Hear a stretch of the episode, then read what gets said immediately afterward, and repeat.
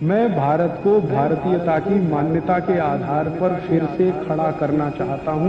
उस काम में लगा उस काम में लगा मेरा निवेदन है कि आप सभी शंकर जी को जब पूजा करते हैं और बेलपत्र उनको चढ़ाते हैं तो ये बेलपत्र मंदिर में ना छोड़े। शंकर जी को स्पर्श करा के वापस ले आए और इसकी हाँ इसकी दवा बना के खाएँ।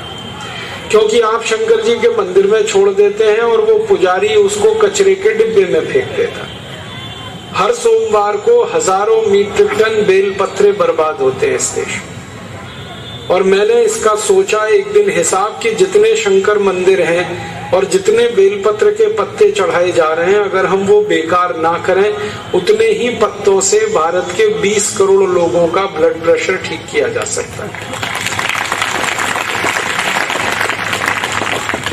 तो अब आपको मंदिर की पूजा के पद्धति में थोड़ा बदलाव करना है। शंकर जी के मंदिर में जाइए, बेलपत्र चढ़ाइए, लेकिन शंकर जी को स्पर्श करा के वो वापस ले आइए। वो शंकर जी का प्रसाद है। और उसको आप चबा के खा लीजिए और पीछे से गर्म पानी पी लीजिए तो आपका मोटापा कम कर देगा, बीपी कम कर देगा, शुगर कम कर देगा, कोलेस्ट्रॉल कम कर देगा, ट्राइग्लिसराइड कम हो जाएँगे। इतनी बीमारी अकेले बेलपत्र से ही हो जाएगी ठीक।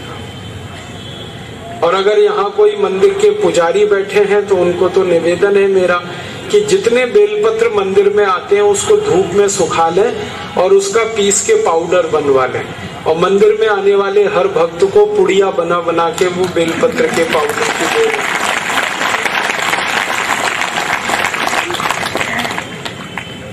शंकर जी ने ये आपके लिए दिया है।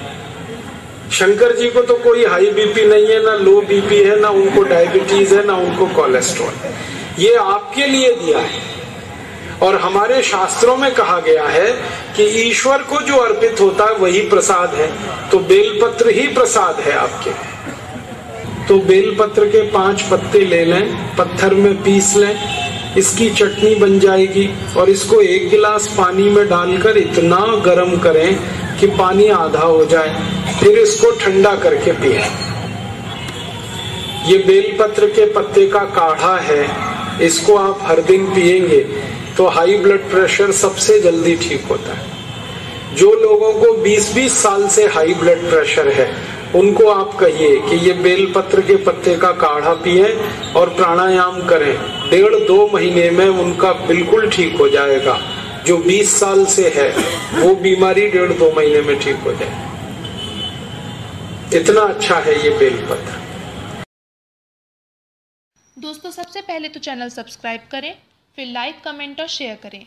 और हाँ हमारा एंड्रॉयड ऐप डाउनलोड करना ना भूलें।